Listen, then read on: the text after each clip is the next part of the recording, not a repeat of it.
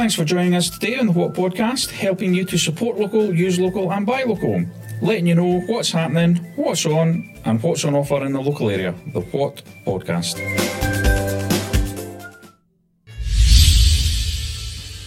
Welcome to the What Podcast. Thanks for joining us today. Podcast is sponsored by whatoffers.co.uk, local podcast and platform dedicated to supporting local businesses wherever you are. So support local, use local, and buy local. Now, today's podcast is sponsored by Buttons and Blethers, the local arts and crafts supply store in Dunfermline, based in Elgin Industrial Estate. If you haven't been down to see them yet, then get yourself down to Buttons and Blethers, where you can find all your arts and crafts supplies, get repairs on your sewing machine and things like that, and you can also get arts and crafts classes if you want to learn something new. So get yourself down to Buttons and Blethers, and thank you again for Buttons and Blethers for sponsoring the What Podcast. If you would like your business to become a sponsor of the What Podcast, then get in touch with us. You can email me directly at liam at whatoffers.co.uk, or you can get in touch through the website.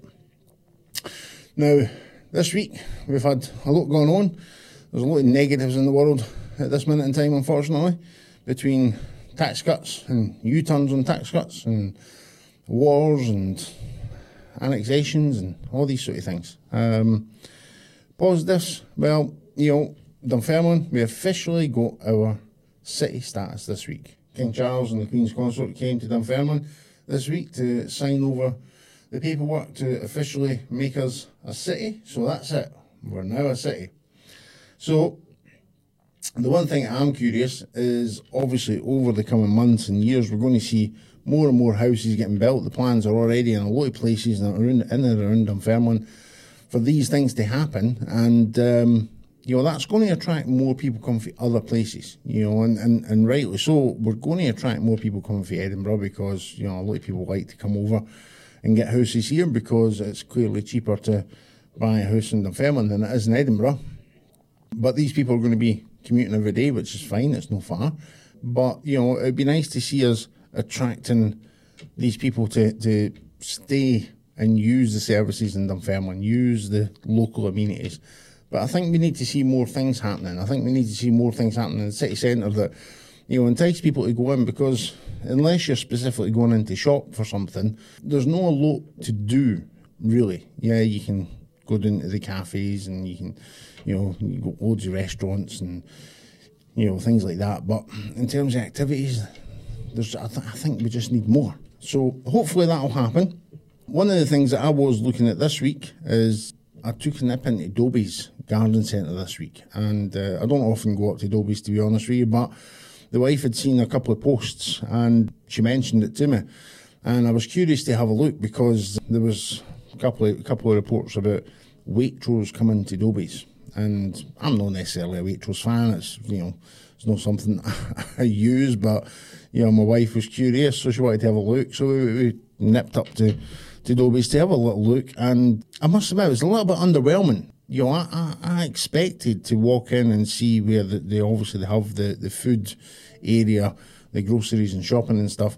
I expected that to be completely overtaken by Waitrose. I expected that to be the brand, you know, and, and in reality, what it was, what it appeared to be, was a couple of the shelving sections that had Waitrose products on them, and that was it. You know, there was no big sort of Waitrose presence that I expected.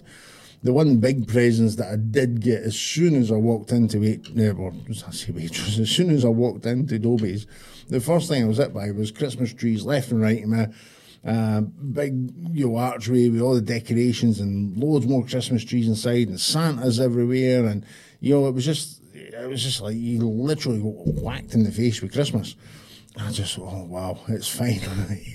it's that time of year. It's here again.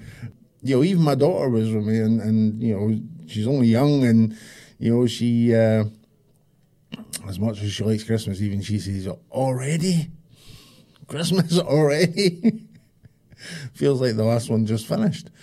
So yeah, so you know we've got Christmas coming up, and that's not really what I, what I wanted to talk about. But you know, obviously with Christmas coming up, what we do have is we're going to have all the local businesses that are want to uh, you know start promoting their bookings, booking your Christmas nights out, your Christmas dinners, your Christmas parties, and all that sort of stuff. And we're going to start doing some short videos on that very soon to you know help you to, to sort of see the local places you can use, whether it be for Halloween or Christmas or New Year or you know whatever it might be. And we're going to start getting them out soon. But the one thing that you know, going back to the whole Dobbies Waitrose thing, is that that what really stuck in my throat was the fact that you know Waitrose is a huge brand, obviously you know, and, and, and clearly they make a lot of money, especially when, you know, clearly some of the products were twice as much as what they were if you bought them locally elsewhere. Anyway, just on the, the, the premise that this was happening, you know, Dunfermline Press and the Courier both decided to, to do a big spread. So they done a, a news post in the paper and online and, and stuff like that to report the fact that Waitrose was coming to Dunfermline. That was that was the title. Waitrose is coming to Dunfermline, and um, you know clearly Waitrose didn't come to Dunfermline. Clearly, what happened is Waitrose sent up a truck with a few shelves worth of supplies. But that's irrelevant. You know, Waitrose coming to Dunfermline. You know, it's it's not really massive news. It wasn't like they were opening a brand new store and building a building that was going to employ hundreds of people or anything like that you know, no extra people got employed, no extra, nothing extra happened. All they did is put a few things on a shelf, um, and that was it. So, you know, did it really justify and warrant a local media outlet, two local media outlets, doing a big spread to promote this big national brand that has more money than sense? You know, I don't think so. You know, and, and this is the problem that we have, you know, through the whole of the UK, no matter where you are, you know, the, the media and big outlets and big companies and national brands and things like that, they're, they're all tied. You know, I mean, the, a national brand just has to wipe its nose and suddenly it's news, you know, whereas the local guy, he can go to extraordinary lengths to provide great service for his customers, provide great products for his customers. Like he can, you know, work his heart out and, and sometimes no make a lot of money and be able to scrape by making a living, and um, nobody notices. You know, and, that, and that's what gets me. And that's kind of why we started what? It was giving people, you know, local people that run local businesses um, a bit of a voice on a platform because, you know, I know that a lot of businesses and a lot of people use social media sites like Facebook and Twitter and businesses, you know, think that's great because, you know, they can, you know, put up a post and maybe get some responses and, you know, so on and so forth. But the reality is, is that, you know, if you try, you know, social media in general, whatever platform you're on, you know, you're again still competing with these big national brands because, you know, it takes a lot of time and a lot of effort and a lot of planning to try and make social media work in any resemblance. Um, you know, you look at some of these big national brands, well, most of them, probably all of them, they'll have whole teams is social media people sitting there working out the best time of the day to put out a post, the best day of the week to put out what type of post, the best hashtags to use, the best ways to target, the best, you know, they'll know everything, ins and outs about analytics and stuff like that.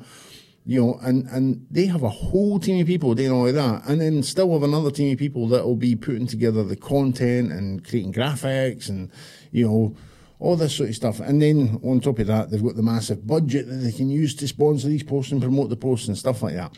And the little guy or the little girl who, you know, is running a local business, whether it be an arts and crafts supply shop or whether it be a local restaurant or whether it be a club or a class or whether it be a, a joiner or a plumber or whatever it is you might run as a business.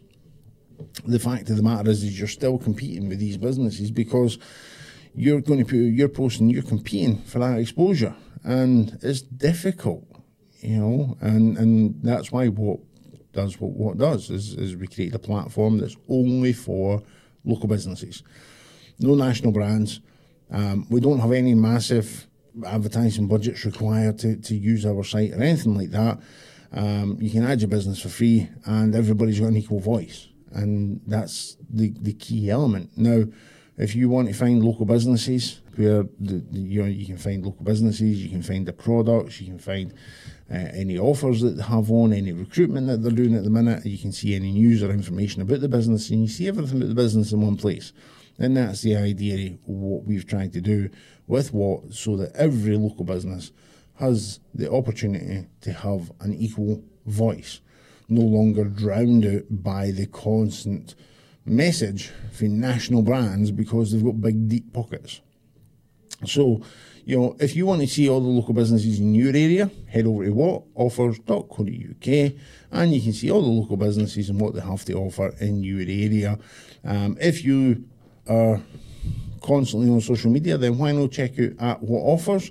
And every day we're starting our new social media campaign, which you know we're still working on some additions to it, but we're currently putting out posts every day, um, introducing new businesses that are joining what offers on a daily basis, um, as well as our partners and sponsors. So have a look, see all the businesses, click on them, come over, uh, check out what they've got to offer, or just come over to whatoffers.co.uk directly. You can join for free and you can sync with business so you can be the first to know about everything that's happening um, when they put up a new offer or post or something like that. And it makes it just easier for you to support your local businesses. So we hope you come, we hope you come over and uh, use the platform and we hope you help support local businesses, which is what it's all about. So, thank you very much for watching. That's it for today. That's all I've got to say. Ran over.